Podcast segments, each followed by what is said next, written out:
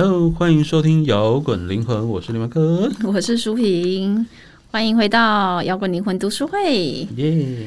对我们这几周一直在读的书叫做《财富精要系统》。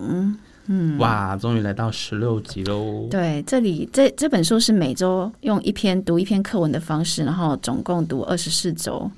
我不知道来到这里这个时候还有没有新朋友，不过我还是讲一下好了。嗯，这本书是百年前流传的创富心法了，因为在百年前，呃，因为西方因为工业革命，所以物质主义盛行，所以当时要讲述那个心灵力量的一些理念啊，不是像现在这么容容易。所以这本书当时并没有广为大众所知，那而且你必须付出蛮昂贵的金钱能才能得到这些知识。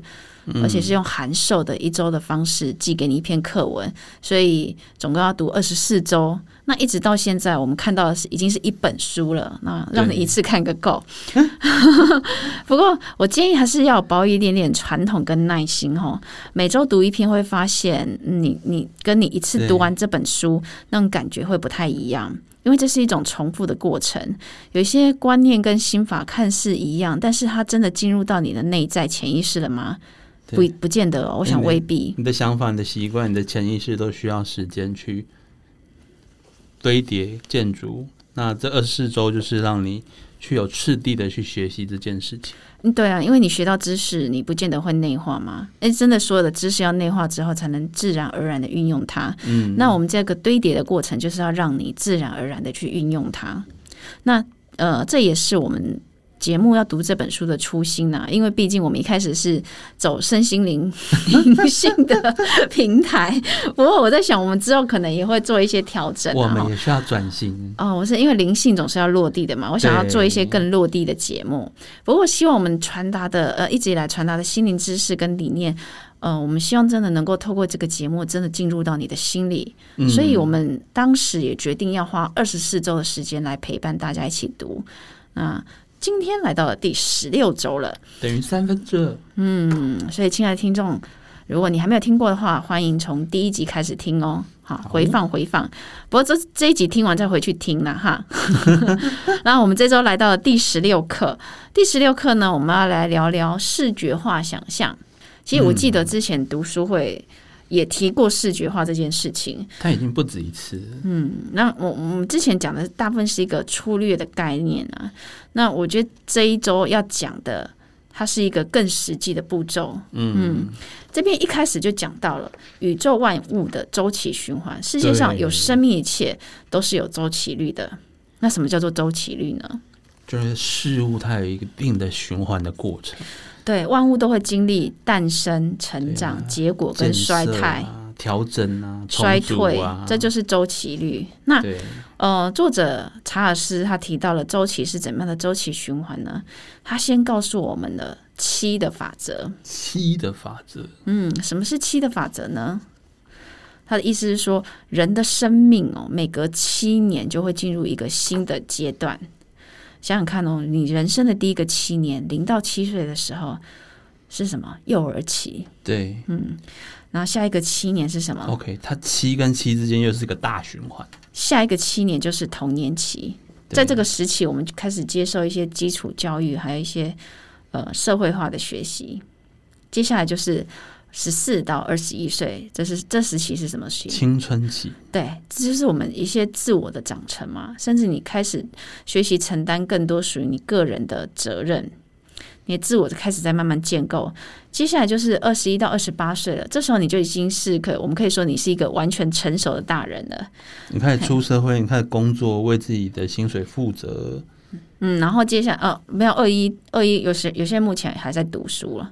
OK，对，然后接下来是第五个七年，二十八岁到三十五岁这段期间是等于是你人生的建设期，你出社会这个时候才是完全的出社会。OK，然后你开始上班了，你开始有你自己的一些社会化的理想跟目标。那你为了这个目标去打拼，去累积你的财富资产，我们可以说这是你的人生建设期。OK，那接下来你会进入第六个七年啦。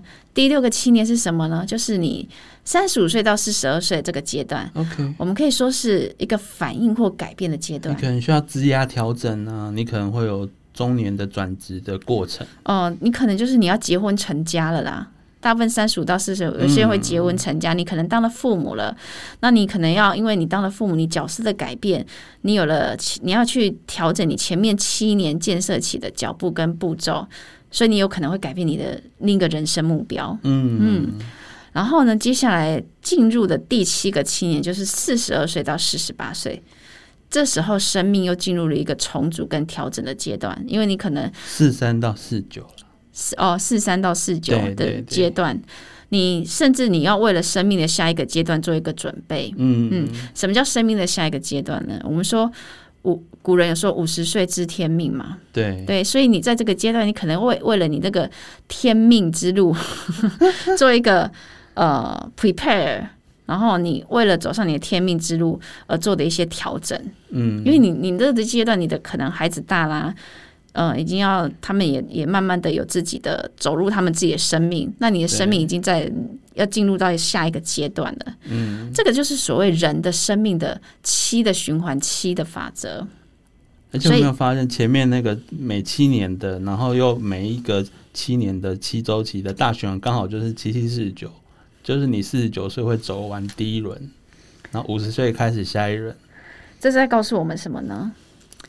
生命都是有循环的。哎，其实我想到行星也是有循环的耶，周期性的循环。你想想看啊，太阳绕一圈黄道就是一年嘛，嗯，木星绕一圈黄道就是十二年，所以一个星座刚好是一年。土星呢？一个星座是走两年半，所以走一圈是二十九岁。所以我们会讲土星回归到你的本命土星合相时候，刚好就是你二十九岁，二十九到三十。对，就是两年半，二十九到三两，不是不一定看你每个人的宫位不不太一样。对，所以那你在你二十九岁的时候，刚好也就是你承担更多责任的这个时间嘛。对，哎呀，然后呃，天王星每七年就走一个星座嘛。那现在天王星在金牛的。的金牛的时代，所以天王星在带来跟金牛议题有关的变革，对，就是农业啊、饮食、经济、身体的，所以一切都是有循环的。七年后，他又走到下一个星座了，可能带来的是跟双子座议题的有关的新的议题的变革，可能跟搞不好报纸又重来交流之类的，对啊，搞不好媒体业做了一个大改变，嗯，对，或者教育做了一个大改变，嗯，所以一切都是有周期性的。我跟你说啦，潮起就是会有潮落的意思，就对了。为什么我们一开始查尔斯要提到七的法则呢？他是要告诉我们，其实一切都是有循环的。当你能够了解一切都是有周期性循环的时候啊，你就不会因为陷入低潮或者是看似不顺的时候，就会太过沮丧。嗯，当你可以用更高的格局去看到这些困难的时候，而且你。更有意识的去应用我们前面提到很多各种宇宙的法则的时候，你的这些困难困难就会转动跟转变。有的时候，那个低潮时期是要让你在那个时候去做调整，然后好为下一个开始做准备。对，就是要让你看到困难的意义嘛。对，就像我们土星如果进入到。业力宫，我们所讲的八宫、十二宫业力宫位的时候，哦，这是一个占星占星以占星学来讲，八宫跟十二宫都是一个危机宫或者是业力宫位，就是说，呃，会带来比较多的挑战呢。那就是说，土星如果到那个地方的时候，你通常会有一种很不舒服的感觉。但是很神奇的时候，很神奇的是，当因为行星是会运转的嘛，所以当行星出的那个宫位的时候，你会开始突然有一种柳暗花明又一村的感觉，你的低潮突然开始慢慢从谷底慢慢爬起来，然后你又会进入到你的你的运势的一个高潮点。就是潮起就是会有潮落，动起来了，你开始有力气的去推动那些你一直想做的事情。对啊，所以生命的周期真的是有它的周期性的，所以你现在。如果你很不顺的话，不要太过于纠结在你那个困难点。现在这疫情可能就是整个整体全球人类社会的一个低潮期。对，但这但也是改变变革的时期啊。对，大家开始有一个新的很多新的模式出来，那下一个轮回的下一个周期的开始之后，可能可以以更有效率的方式来运作整个地球社会。嗯。所以，嗯，我我们讲很多人走上身心灵的学习，不外乎常见就是几个原因嘛。第一个就是我们刚刚讲，生命遇到困难，工作不顺，感情不顺，第二就是想要丰盛嘛，对不对？对。那一般我们提到丰盛的话，最多人想要的就是什么？money，财富自由。嗯，那大家有没有想过，你觉得财富自由的定义是什么呢？Michael，你觉得对你而言，财富自由的定义是什么呢？就是我要我要买什么，我可以不用想很久。然后呢，我跟家人出去吃饭的时候，我可以很自然的去结这整餐的餐费，然后都不会因为这样子而感到困窘。嗯，所以财富对最大价值就是可以交换你任何你想要的东西，对不对？对。所以金钱就是一种媒介来换取你要的嘛。对，其实他就要强调说，金钱其实就只是媒介，它不是你人生追求的目标、终极目标。对。但是有些人，呃，在还没有时机成熟的时候就得到财富的话，会发生什么事呢？他可能还不知道怎么样去善用，然后就乱花，嗯，或者是说他太早成功了，然后后来失败之后他就爬不起来，嗯，可能就是要么就很快消失，或者是带来更多的烦恼或哦对。困难，很快消失就是暴富又暴停啊，就感觉是一个灾难是这个财富带看起来带来的不是快乐，而是灾难，对，所以如果你只是把金钱当成目标，那就是假目标，你没有办法为你因为。当你这个是假目标的时候，就没有办法带来相对应的快乐跟富足。如果当金钱是为了帮助你达成理想人生的媒介的话，你的目标应该是要放在你要知道你的理想生活是什么。对，你的目标是要放在理想生活，而不是把存款数目当做目标。对，对，因为他如果放在那边，它只是一个数字。嗯，那你的理想如果是你要完成什么事情，那些金钱是帮助你完成过程。总可以让你去交换一切必要的材料资源，嗯，帮助的价值，嗯哼。那要达成这样的目标，实现理想目标，我们就要学会掌握自己的思想，嗯。那要怎么掌握自己的思想呢？哎，你知道吗？当你开始想的时候，你就启动思想的程序哦。这个我们才要接下来讲的视觉化想象。哦，对，因为前面都在铺陈，他告诉你一切都是有周期性循环的，所以你看到困难点的时候呢，你不要太过于纠结，然后让你知道说你的理想目标应该怎么放，不是只纠结在那个假目标上。对，那我们要学习掌握自己的思想。当你开始想的时候，当你启动了思想的程序的时候。接下来会发生什么样的事情？其实完全取决于你的思想形态，还有你这对你的这个思想有没有生命力。当你开始想的时候，它都已经在一步一步去影响未来了。嗯，所以你怎么想非常的重要。对，我觉得你可以把思想当成一种原料，这个原料是来帮助你逐步建构人生图像的一种素材。嗯嗯，外其实外在世界一定会跟你内在世界会一致的嘛？这个就是所谓前面一直在讲。曾经讲过的吸引力定律运行的结果，对，所以我们要决定要让什么进入自己的内在世界，因为你知道吗？其实透过客观心，也就是大脑还有感官进入的，嗯，我们潜意识，也就是主观心的任何事物，都会形成一种印记，它都会影响潜意识，直接就刻上去。对你不要小看这种印记哦，即使很小，它都会成为你思想的素材。所以呢，你的思想素材来源会有什么？环境啊，习惯啊，过去经验等等的，所以你不能不谨慎选择你的那个你的输入，你的 input，你知道吗？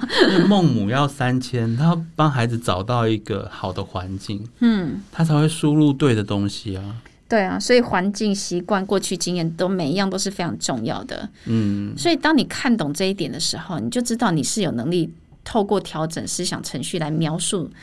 跟描绘你想要的图像是什么？对，为什么？呃，我们讲到视觉化，就是要强调图像呢？为什么要特别强调图像呢？因为图像你才可以去清晰的知道你的规划。我我觉得心灵图像就像是你的那个思想样貌啦。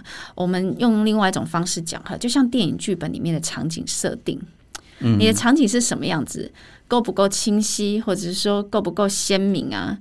都取决你的印记有多深刻哦，嗯，然后有了场景之后，你才能决定你的剧情要怎么演，这就是靠你给他的设定嘛。OK，你要有悲伤的剧情，你就要先有悲伤的感受；你想要演的是喜剧，那你就要先酝酿喜悦、开心的情绪啊。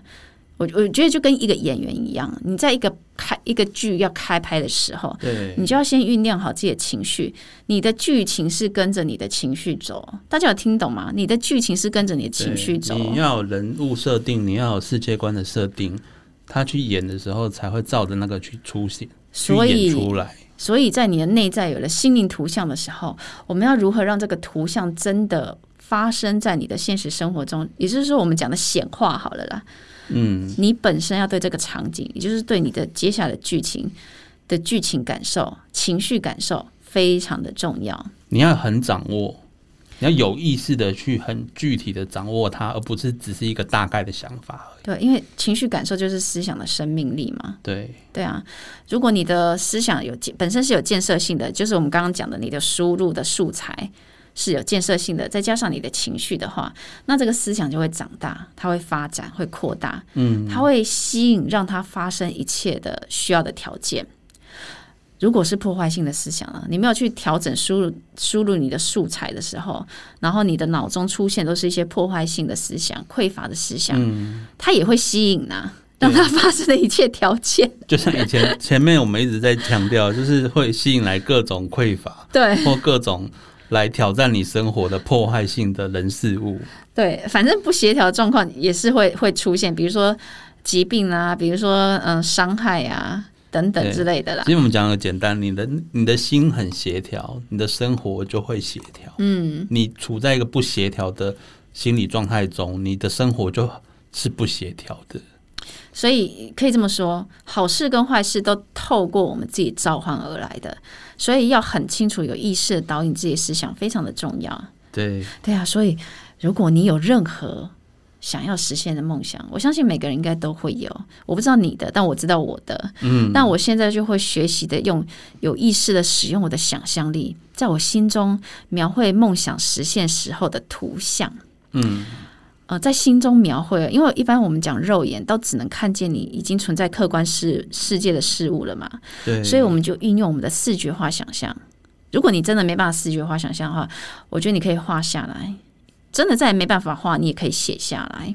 对，因为当你把这个视觉化想象的时候，它就会存在你的灵性世界中，就等于像在你的心灵烙上的印记，然后我们才能够精确的自己。想象自己想要的那个样子，所以视觉化想象是要由意志力引导的耶，不然你会让想象力跟脱缰野野马一样乱想乱跑，对，就会变成很乱的白日梦。所以这个就是我们在讲的，在创造之前要先掌握自己的思想，这很重要哦。因为其实有很多成功企业家都是透过这样的程序，掌握思想程序去达到成就的。书中就有举例啊，对啊。其实很乱的白日梦，它它不好的点在哪边？嗯，因为它会加入太多我怎么样都好像都不错的想法，但是你在生活中你不行啊，你的你的资源什么必须要再往一个方向去堆叠，而不是说太多的互互相没有办法配合的斜杠，你你让它奔驰多头马车，对你奔驰的想象力就会变成多头马车。对，就会很乱，然后你把自己搞得很忙，就是迎来不协调的事情嘛。对，对啊。然后呃，我们刚提到说，很多成功的企业家都是透过掌握这样的过程去达到他们有的成就。然后查尔斯就举了一个例子，有一个亿万富翁，然后就是也是石油公司的创办人啊，嗯，弗拉格勒，他在接受杂志专访的时候，他就提到哦，他成功的秘诀就是，当他决定要达成一件事之前，他会先怎样？他会先看到画面。这件事情已经完成了画面，已经完成。哎，这其实真的不容易哦。当你这件事情成功的事情还没发生，尤其尤其是当你正在很困难挣扎的情境当中的时候，你要先相信自己有办法完成这件事情，你才会看到画面嘛。然后，所以我觉得在成功发生之前，你先看到成功画面是一种超能力。他 他这个要训练这种超能力哦。他这个不是单纯的说我想象画面已经。已经成功了，因为是他这个背后意涵是他其实隐含了他知道如何去达到这个状态的，他才可以那么明确的看到那个画面。对，其实我跟你说，这个你看到事情完成画面的这个能力哦，有时候不见得它是一个很大的画面。他书中提到，当记者问他问那个富翁说：“你真的有办法想象这整个完成的画面吗？”嗯。然后记者问他说：“那你现在闭上眼睛，你就会看到火车轨道吗？你会看到火车在轨道上奔奔驰吗？”弗拉格勒回答他说：“是的，我现在闭上眼睛，我就可以看到一条火车在火火车轨道上奔驰，而且我还听到汽笛声，我看得非常非常的清楚而且清晰，三 D 立体。”就是你的内在，你闭上眼睛，你的内在心灵图像就出现一个三 D 立体图，你就进入一个 VR 世界就对了。有时候它具有非常强的视觉化想象能力。嗯。所以，我我我跟你说啊，其实很多成功人士往往都是理想主义者，不是没道理的。因为你有够理想的理想主义，你够相信了，你才能去建构那样的图像出来。对啊，所以这是一种超能力。因为我们所谓的成功人士，不外乎就是把理想成就于现实的人呐。嗯。那其实这这也是思想的因果律啊。嗯，世界上没有所谓的巧合啦。你人生的每一件事、每一个经历都是排列有序的前因后果。你一定你之前不断累积思想的因，然后形成你现在经验的人生的果嘛。嗯，所以我们不要再让我们的命运成为那种随机事件了，你知道吗？要有意识的去塑造你自己想要的人生，你就要运用这种能力呀。当你知道之后，你就可以用意图去实现某某一种际遇，那那际遇会化在我们的人生化为实体。那有些人会说，我已经常常在视觉化想象啦，为什么还是没有达到？我我跟你讲呢，有因就会有果，有时候你这个因不是你这一世种下来的因，你知道吗？有一些印记，我们讲比较深一点，这是比较深一点的的灵性的东西，但是所谓的。前世今生还是有的，你有些你的内在心灵印记不是你这一世种下来的。OK，我我讲一个电电玩上面的思考模式，就是说你可能这一这一场游戏你被上了一些 debuff，你有一些拖累你的一些设定在，但是你还是可以去想着我怎么样把这一场玩玩好。嗯，就是有计划性的去有系统的性的去规划你的。游玩的方式，也就是有系统的视觉化想象，去做那个心灵蓝图。嗯哼，对，所以这个就是秘密法则之一哈。创造力量就是来自于灵性的力量。对，哎，我就会跟大家整理一下步骤啦。我们先要有理想化，嗯，思想成就的步，嗯，创造你想要理想事物的步骤。第一个叫理想化，一个理想的。呃，你要知道你什么样，所以理想化是你要什么样的理想图像哦。对。如果你连自己都不知道要住什么样的房子，你要怎么盖盖房子啊？是不是？OK，你想要达到的理想是什么？你要很先具体出来。对，那个理想化不是说你你的那个，你你呃，是你你想要的什么样理想图像？即使这个理想图像是看起来是那么的不可能，嗯，或那么的看起来好像对你现在来讲好像是非常非常远的目标。但你敢不敢去想要那个理想？先丢掉那个够不够的问题，先去想你要的理想是什么。你先大胆的去把它画出来。对，然后接下来就是视觉化，也是我们这一集在讲的。对，引导你的想象力，让你的房子，让你的那个理想房子好了啦。我们讲盖房子，在心灵图像中出现，而且不只是出现啊，要栩栩如生，细节环节都要很清楚。你要什么样的门？你的门把。要什么样子样子？对，你的家里的水龙头要什么样的形式呢？对你家具有什么设计啊？什么巧思？对啊，你门你你进来的玄关你要长什么样子呢？你摆什么花瓶？花瓶的图案是不是 Hello Kitty？就是说不要去担心外在的条件啊，对，就是在你的理想环境，在你的视觉内在心灵想象，这些所需要的都会都会出现，都具足的。再来就是实实体化，就是让这个图像、让这个思想扩大发展。那要靠什么呢？就是我刚讲的情绪感受啊。嗯，你你既然场景就已经设定了，那你要开始去演的嘛，对不对？那你要演出来，你要演出什么样的剧情？你要先酝酿那样的情绪，你就要投入那个剧情才演得出来。你要进入到一个你所有的渴望都已经发生的情绪状态。我觉得，当你进入到这样心灵状态的时候，你会发现，哎，你像你像变磁铁一样，你心想事成的能力会越来越强。以下就是思想化化为实体的三步骤。对，我觉得有兴趣的朋友们，不如试试看，反正也不用钱。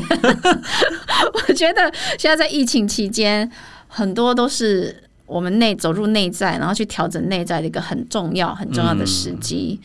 不要去太纠结你目前所看到的困难，这非常重要，不是吗？对，远离那些不断重复的谩骂的新闻。嗯，来这个我们这个充满意义的心灵读书会。